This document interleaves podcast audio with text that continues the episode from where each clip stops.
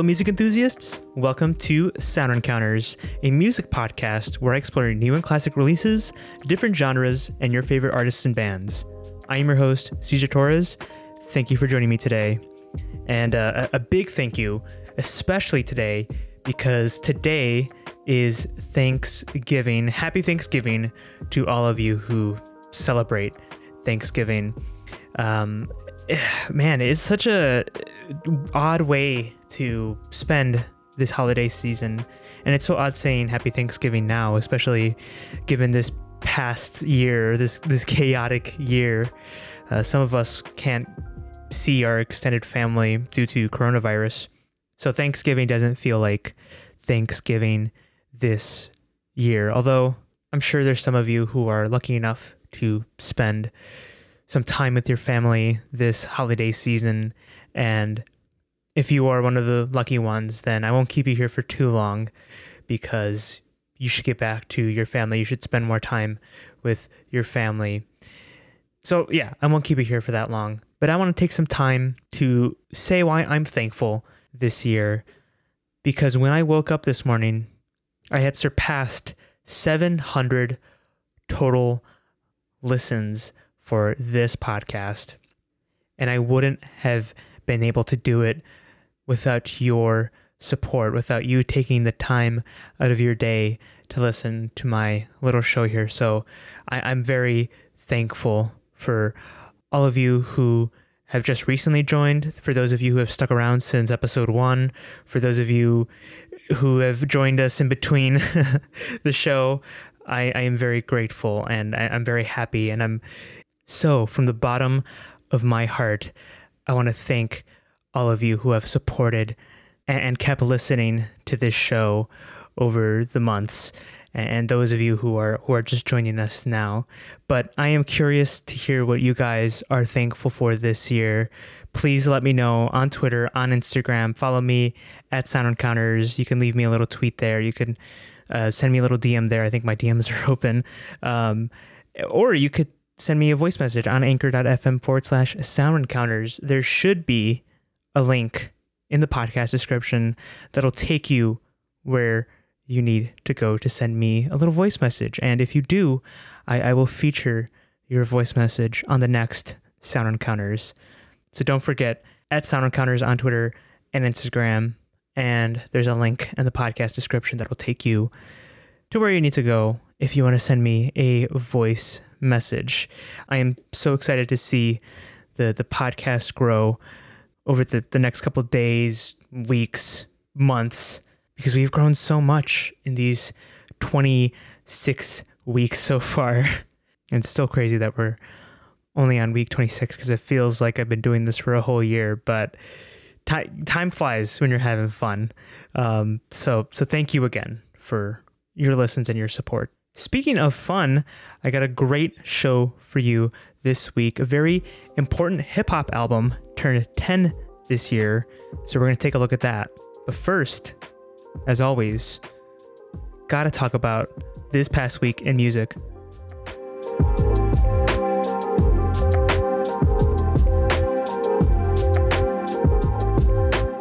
So we had a very hefty week this past week. Got a lot of singles, a couple of E Ps, and a couple of L Ps. But first, I gotta go over the singles.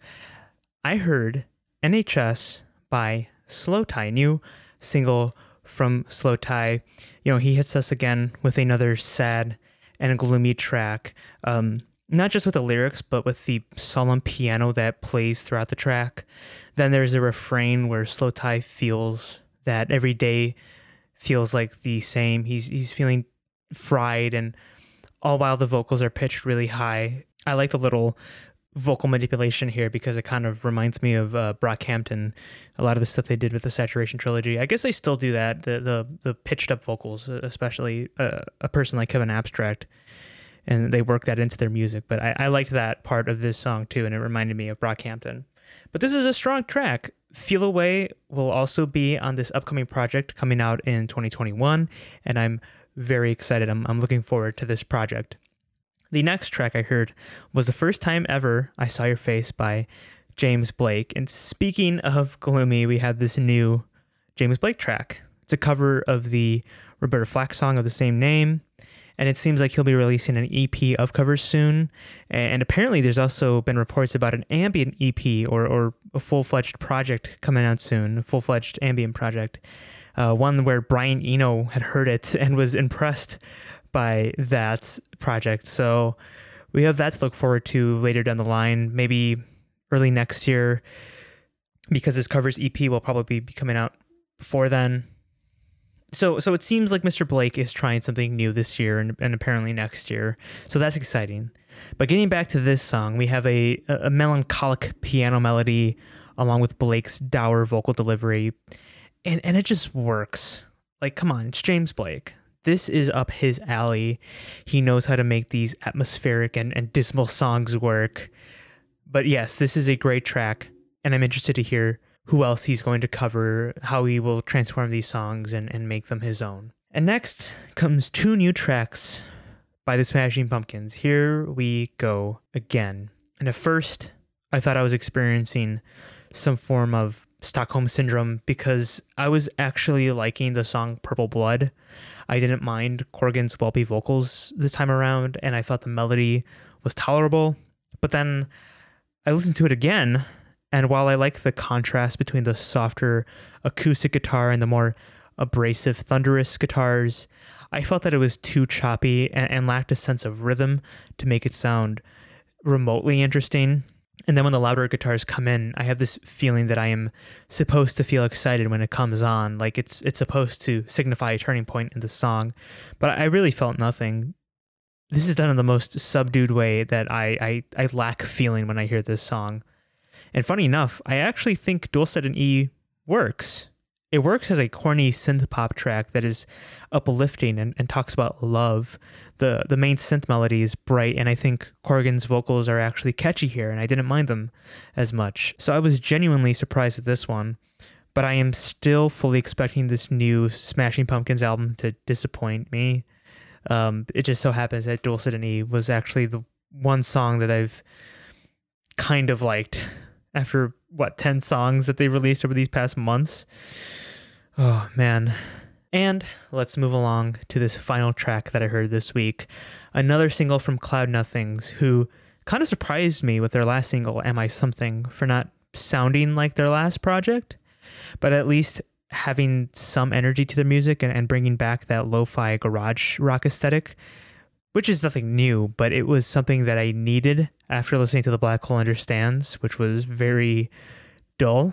But this new track, The Spirit of, is pretty much more of that bright indie rock with a standard chord progression and Baldy's excellent vocal delivery, which is easy on the ears and it's fun, but it feels like something they've done to death many times before. And, and just for that reason alone, it doesn't stick out in my brain as a memorable Cloud Nothings track.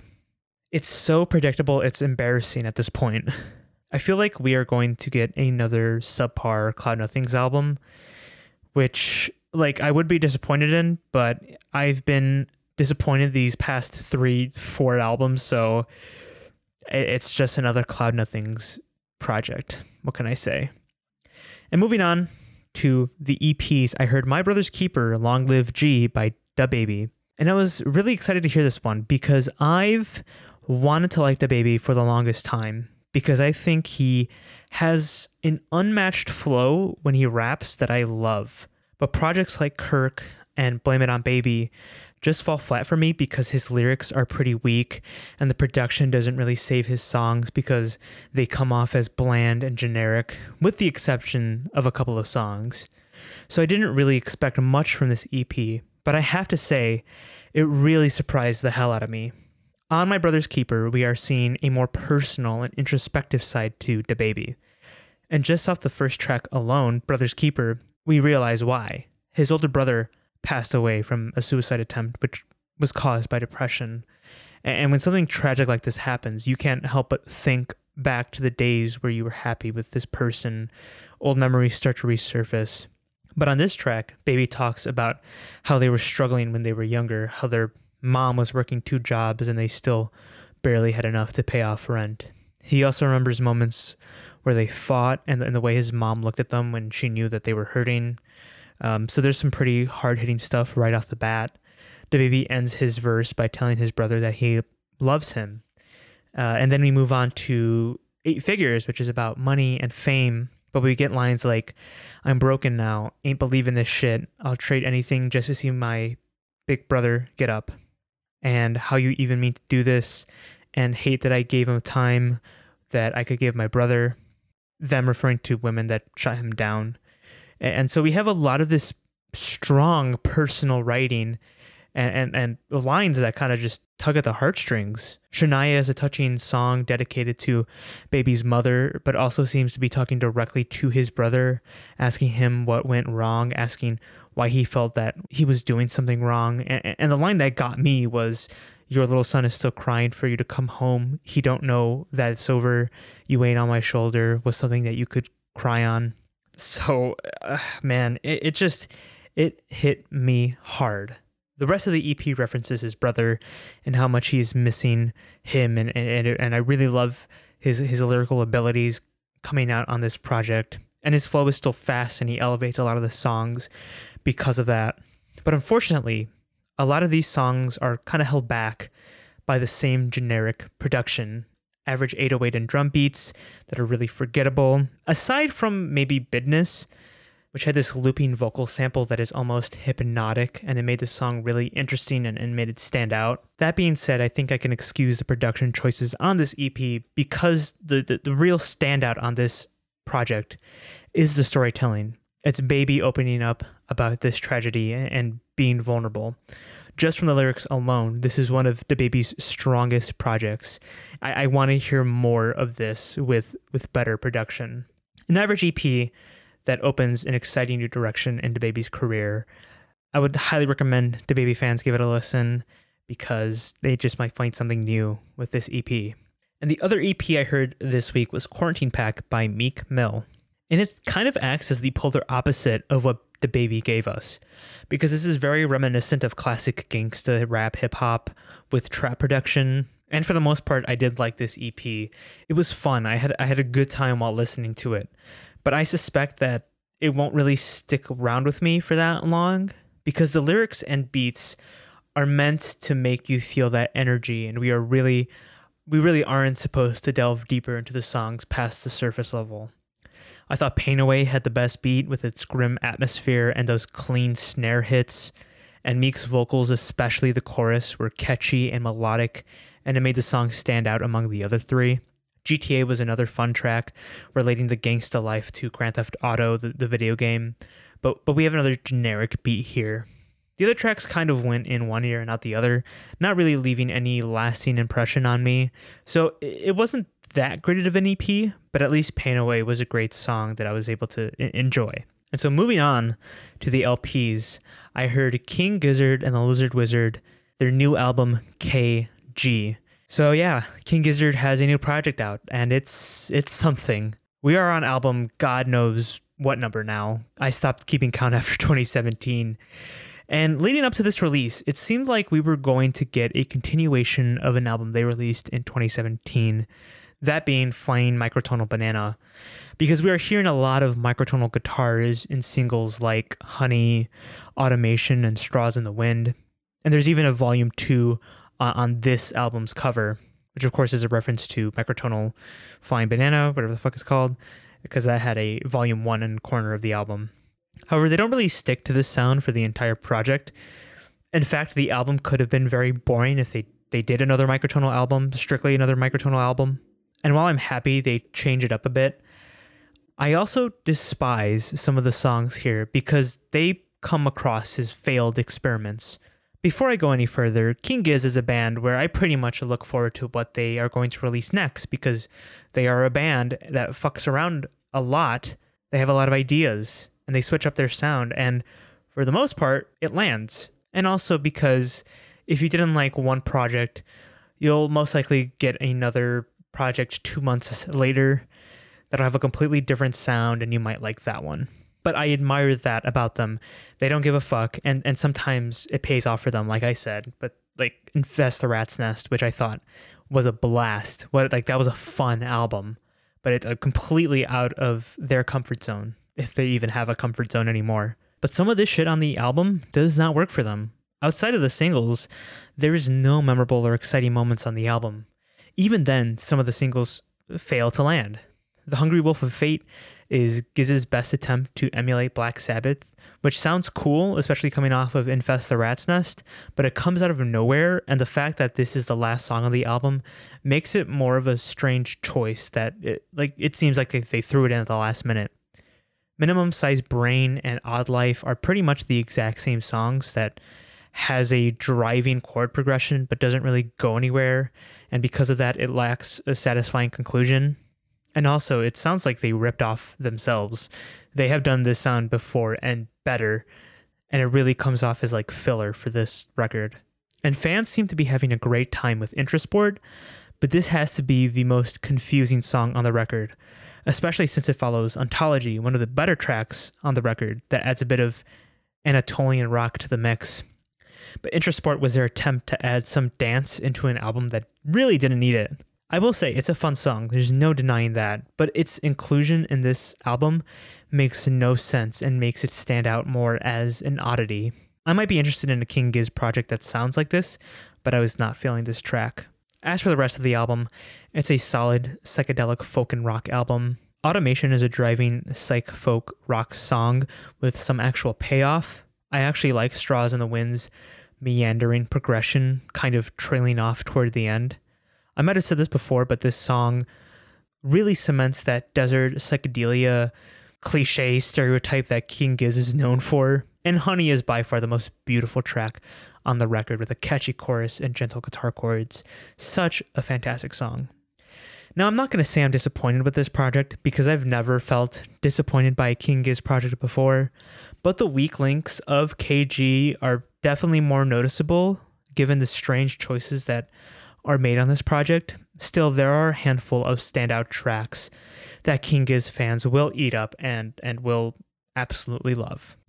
And the last L P I heard this week was Good News by Megan Thee Stallion. Man, Megan has had a year this year with W A P and the whole Tory Lanez debacle. If you haven't heard anything she's dropped before this year, then you know her to some degree from any of the news she made in twenty twenty.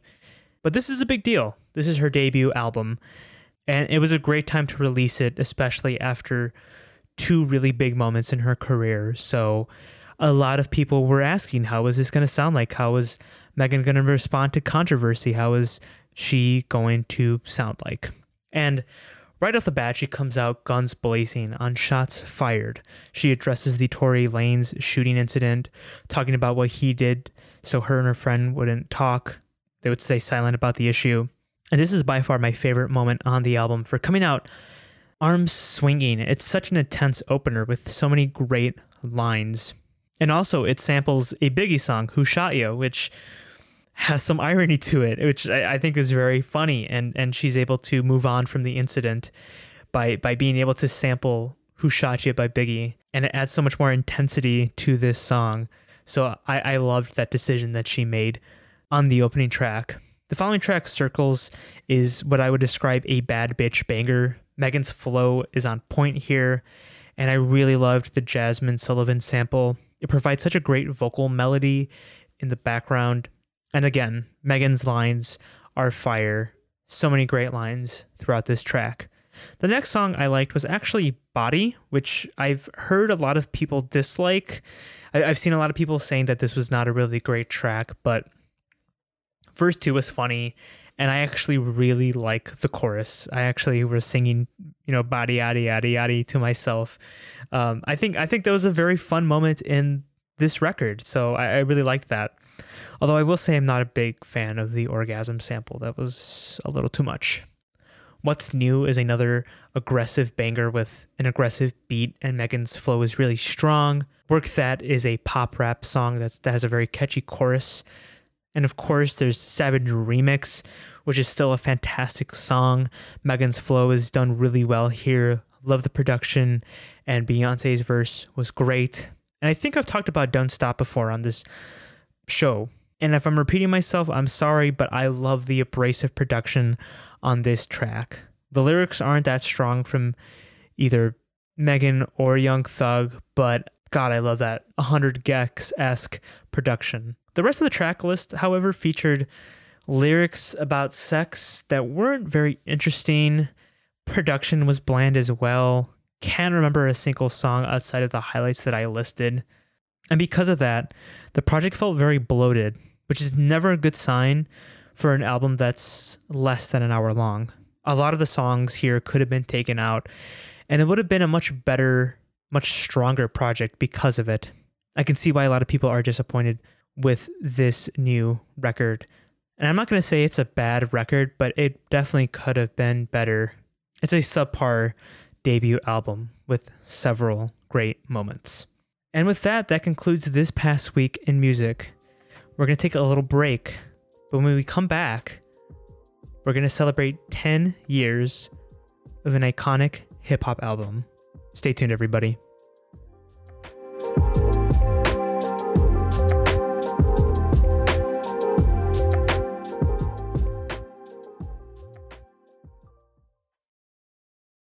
Hello and welcome back to Sound Encounters. Before the break, I promised that I was going to talk about an important hip-hop album that turned ten years old today. And you probably have guessed what this album is based on the title of the episode. But if you haven't already, or if you just don't like to click on the episode and you want to be surprised, I am talking about My Beautiful Dark Twisted Fantasy by Kanye West. This was the album that solidified Kanye as one of the most important hip-hop artists of the twenty tens.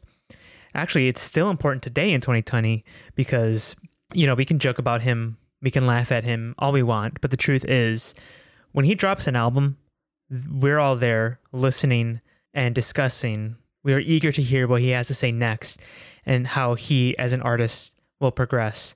And I think that all started with this album. I want to give some background to this album before we start discussing about it. In two thousand eight, Kanye released eight oh eights and Heartbreak, which saw a more introspective Kanye. His mother passed away, and his fiancée ended their relationship after six years.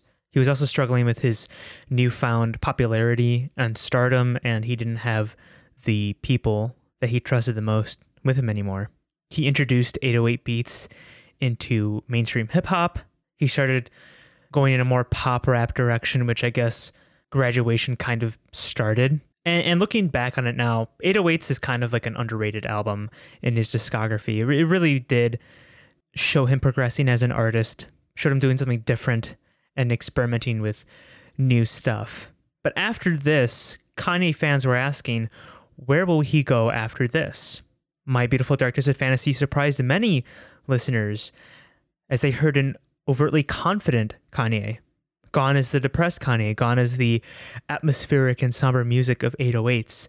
My Beautiful Dark Twisted Fantasy took things to a whole new level and expanded our idea of who Kanye was. And a lot of people loved it right away. There was a lot of people giving it ten out of tens, saying it was one of the best albums they've ever heard, uh, Pitchfork. And while I don't feel the same way, I don't hate it like some. I can appreciate what this album did and what it meant for the future of Kanye's career and the future of hip-hop. As many hip-hop artists have said, this album was an inspiration for them, uh, uh, mainly Kendrick Lamar. But do I think it's a perfect album?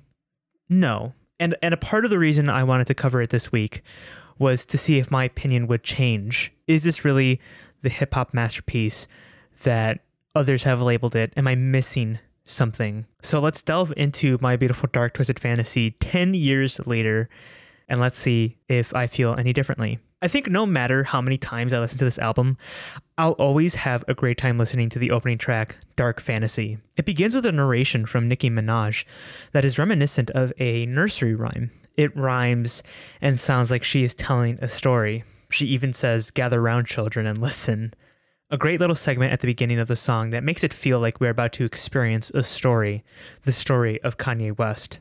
Immediately after that, we get Justin Vernon, aka Bon Iver, and Tiana Taylor singing Can We Get Much Higher? Their vocals are uplifting, and there's a triumphant energy behind this chorus, like it is lifting you up. You are ascending. You are, you can get higher. Of course, the deeper meaning behind this chorus refers to fame and Kanye's desire for more stardom. This is his dark fantasy. He wants to become bigger than he already is. He hit the top, but he wants to break through that ceiling and go higher. He talks about how rich and famous he is. He's talking about his new Murcielago. He's shocked when the D J has none of his songs on his Serato. And while his fame has made him brash and arrogant, he still struggles with problems, so much so that he's trying to drink them away. I like that about this song. It gives us this fantastical Kanye who is drinking, partying, buying luxurious items. And at the same time, we also see the more human and flawed Kanye. He can't help but ground himself even during his grand fantasy. He does this a couple of times throughout the album, but we'll get to that when the time comes. The following track, Gorgeous, features a psychedelic guitar melody that is hypnotizing. Along with Kid Cudi's catchy chorus, this has to be one of the most memorable songs on the track list. I also like a lot of what Kanye says on this track. Yes, both Kanye and Cudi are perpetuating the theme of fame and money, but instead of talking about it in a superficial way, they, mostly Kanye, explores it past the surface level. You know, he talks about the struggles of inner city black people, using hip hop to spread a message, white people having their hooks in black celebrities. And we get a really smart line from Kanye in verse three when he references the Beatles and the song Yesterday and what's a black beetle anyway, a fucking roach. I guess that's why they got me sitting in fucking coach. This is just fan-fucking-tastic songwriting, pure genius from Kanye. Kind of wish we still had this writing in twenty twenty, but I feel like that's too much to ask for now when it comes to current day Kanye. But still, one of my favorite tracks from Kanye. From there, we get into the very epic and very anthemic Power, which, I mean, there's not a lot I can say about this track that you haven't heard already. So I just want to point out the excellent production choice of sampling twenty-first Century Schizoid Man by King Crimson, because it just fits so well in this type of song and and, and perfectly describes who Kanye is and his egotistical and contradictory persona, not only on this album, but in general. He's a phenomenal producer who knows how to make a song work.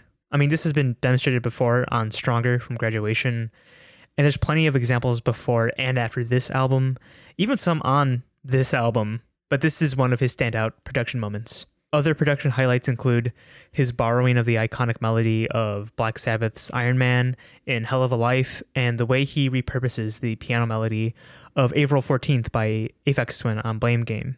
After Power, we get the biggest dopamine surge you can get from this album, and that is All of the Lights, another epic anthem accompanied by a trumpet fanfare about the celebrity lifestyle and how that can turn you into a monster. However, it seems like he's more interested in getting back to the studio to make more music. And he gets a little cocky at the end of verse two, saying that hip-hop needs him to progress beyond the gangster street rap that birthed the genre. Accompanying him on this song is a shitload of artists, from Rihanna to Kid Cudi to Fergie to Drake to John Lennon to Alicia Keys to Elton John. And it should be noted how well Kanye is able to bring these artists together to form this epic vocal performance. It's like Kanye is a composer directing these rappers and singers. Which brings me to the next song, Monster, which features a great introduction from both Justin Vernon and Rick Ross. Justin's intro is particularly iconic. When the song starts, I kind of hum along to his demonic vocals. We also have a strong verse from Kanye. Jay-Z's verse, Eh, not so much, but none of these verses compared to Nicki Minaj's verse, which is still being talked about to this day. Some saying it's the peak of her career, and I I, I don't think so. I don't think I'm I'm that mean. I don't want to say that, especially since I haven't really heard a lot of Nicki Minaj material. But she dominates her verse, and in turn, she dominates the entire song. She knows how to attack. Her flow is impeccable, and her rhyming is is top-notch. This truly is a, a flawless verse. And, you know, as I'm saying this, I'm, I'm just thinking to myself, I can use all these words to describe how Nicki bodies this entire track, but I don't think I can do it justice. Just listen to this thing for yourself if you haven't already. It, it is a triumph. From there, I want to jump to Runaway next because it is one of the best Kanye songs ever. As I was listening to this album again, I was thinking to myself, man, Dark Fantasy is one of his best songs. I can't believe I forgot how good this is. Then I said the same thing about Gorgeous, but far and away, his definitive moment is Runaway. I said earlier that he balances this fantastical persona of himself with the more human aspects. And here, he's very pessimistic. He's looking down on himself, saying he's a screw-up and saying this because the song acts as a message to a lover, an ex-lover possibly, telling them to run away from him as fast and as soon as they can. What he is saying on this track is important because it shows the dichotomy of the confident and arrogant Kanye of the the previous tracks to this self-hating Kanye. And I love it because we have the opportunity to look into his mind and his fears and his insecurities, which is a great thing to show when he acts as kind of a god figure on the rest of the album. I also love the instrumental and production on this album. That single piano key that plays at the beginning is iconic, and every Kanye fan knows it. The strings are eloquent as hell, and if that wasn't enough, we get this incredible outro with dramatic strings and that same piano melody along with distorted vocals. One of the best songs he's written, probably his best song. I would have to re-listen to his discography before I can say this is my favorite Kanye song, but it it's definitely up there. From there, I, I want to move on to the epic conclusion that is Lost in the Woods and Who Will Survive in America. I think Bon Iver and Kanye is, is such a great collaboration that I didn't think any of us knew we wanted. Kanye is using Bon Iver's Woods from the Blood Bank E P, not only as a sample, but as a foundation for the rest of the song, which was genius. The way the song transitions from Bon Iver's quiet vocals to this explosive celebration is amazing. And then sampling Gil Scott-Heron's comment number one along with this big beat on Who Will Survive in America makes this narrative feel complete. So that's My Beautiful Dark Twisted Fantasy. I did skip a couple of songs, and, that, and that's not because I didn't like them. Well, I might have a problem with Hell of a Life. I could just never get into that track, and hearing it again, I forgot how insufferable Kanye's vocals are on that track. Not a fan of the use of autotune on that track either, and the spiraling synth chords did nothing for me. The problems with this track are, are more noticeable to me because it follows Runaway, and I think it's difficult to follow a song like that. So, yeah, maybe Hell of a Life isn't my favorite track on this record. As for So Appalled and Devil in a New Dress, these are both fantastic songs, but they rarely do anything new or exciting. Production is pretty standard, and so is the rapping. Honestly, they feel like they could appear on College Dropout, maybe Late Registration more so. And, and again, no problem with these songs, just they don't stand out like the rest of the tracks. Devil in a New Dress has to be one of the best produced Kanye tracks, though.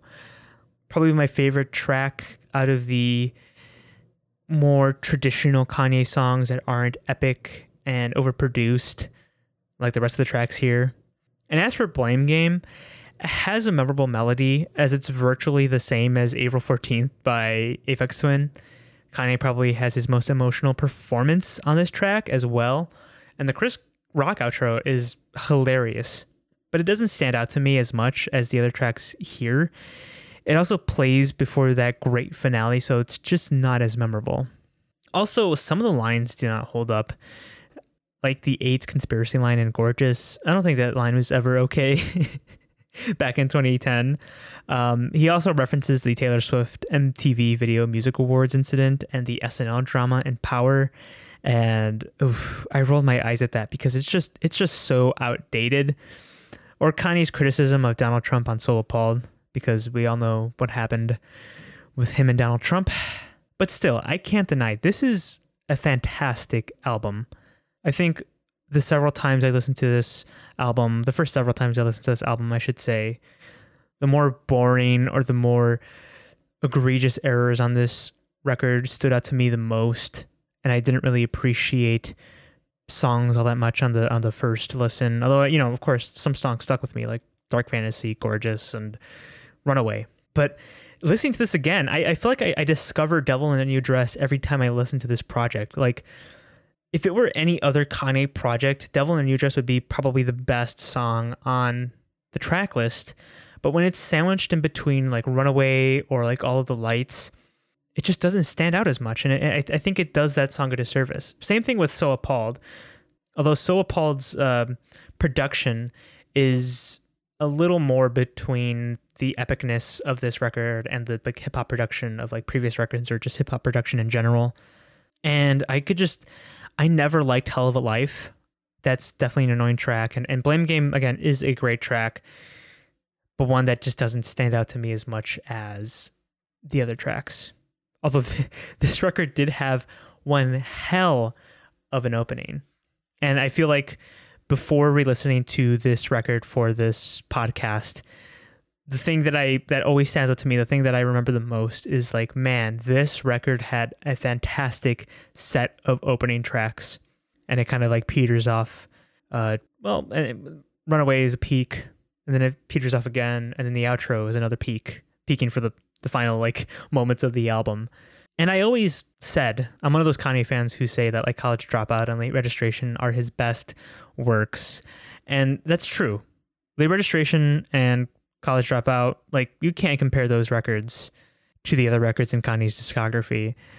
But I mean, like, those two records, and then of course My Beautiful Dark Twisted Fantasy are probably the top three, or at least you'll find them in the top three of most Kanye fans like ranking of his discography. But yeah, it was always College Dropout three, M B D T F two, and Late Registration one. And I have to listen to Late Registration again just so I can get a better idea of where I rank those two, but ten years later, this album still kind of holds up, and it might as well be my favorite Kanye record now, giving it another chance. It's just, it's just too good to not really, to not give it the appreciation it deserves. Is this a hip hop classic? Absolutely. It's been, what, ten years now? I feel, I feel like really odd giving like a, a classic rating to an album that came out like two years ago. Like Daytona's by by Pusha T is really good, but I wouldn't call it a classic, nor would I call anything a classic probably past twenty fifteen, or before twenty fifteen, I should say. No, past twenty fifteen. In between twenty fifteen and this year.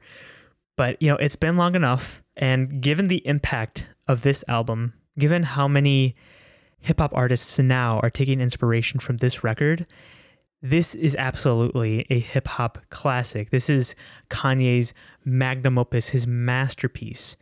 Many of these songs still hold, and, and they show Kanye's brilliance, both production-wise, lyricism, although there are some lyrics that kind of suck. um, but yeah, he pulled out all the stops for this one. And and in a sense, it's kind of his victory lap. He like he like knew from the start that this was going to be something that a lot of people talked about. And I guess that's why he was he was kind of cocky on this one. But I think it's well-earned. It's well-deserved. And now I'm thinking that I need to get this record on vinyl. oh, I, I was just, I was thinking about it while listening to the record while preparing for this episode. And all that went through my mind was, yeah, I need to get this, this record on vinyl. So yes, that was My Beautiful Dark Twisted Fantasy, ten years after its initial release on November twenty-second, twenty ten. I'm not sure if I mentioned that at the beginning of this segment, but it came out November twenty-second in two thousand ten. And before I close out this segment, I kind of want to give my top five songs on this, or top five songs from this album. And then maybe you guys can let me know what your top five songs from My Beautiful Dark Twisted Fantasy is. But at number five, I got to go with Power. Power was one of the first Kanye songs I ever heard, and I just it just stuck with me ever since. But I feel like I've heard it so many times that like I need to take a break from the song even now. Like I can hear the song in my head like perfectly. Um, one of his great one of his best tracks, not the best track off of this record, as I think four other tracks are before it. Like number four, Dark Fantasy. Again, fantastic opener. So catchy and, and fantastic production, both from Kanye's front and um, great delivery from Bon Iver and Tiana Taylor. Just chef's kiss. And number three, got to go with Gorgeous, because the production on that track as well is, is really good, really smooth, and it just puts me in a calming mood. And number two, Devil in a New Dress, because, yeah, that song is great. That song is fantastic. And it's it's funny how I kind of discover this song every time I come back to listen to it. But Devil in a New Dress is by far a fantastic track, one of his best tracks. And at number one, of course, Runaway. Such an iconic song, such a, a definitive moment for Kanye. We can kind of point to this song and, and say, like, this is Kanye, like, both personality-wise and music-wise. that's my top five tracks from this record. What are your top five tracks from this record? You can tweet me, you can Instagram me at Sound Encounters, and you could send me an Anchor voice message. Link in the podcast description. It'll take you to where you need to go. Send me a voice message and you might be featured on the next episode of Sound Encounters. Tell me what you think about My Beautiful Dark Twisted Fantasy.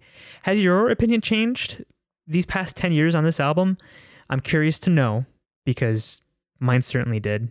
And I would love to continue this Kanye West discussion. Well, that does it for this week of Sound Encounters. Remember to follow the Twitter and Instagram pages at Sound Encounters and send me voice messages on anchor.fm forward slash Sound Encounters, a link in the podcast description. It doesn't have to be about Kanye. You know, you can tell me your own music opinions, what you think about the show, and what you think I should cover next. And speaking of, if you love this show, leave a little review on Apple Podcasts. Um, that'd go, that'd just be I'd, I'd appreciate that, is what I'm trying to say. And if you leave a review on Apple Podcasts, I might read it out uh, next week on the show, so your review might be featured. And if you have any other music enthusiast friends, let them know about the podcast. It'd be great to increase the Sound Encounters fam. Follow the Sound Encounters Twitter and Instagram at Sound Encounters. Leave a review on Apple Podcasts, and it could be featured on the next episode of Sound Encounters. Do you have a question or suggestion for me? Then visit the Twitter or Anchor page and submit your question. That too could be featured on the next episode of Sound Encounters. Thank you to Soundstripe for their wonderful selection of music, which I used today. And thank you for tuning in and listening and supporting my little show here. I'm Cesar, this has been Sound Encounters, and I'll see you next week.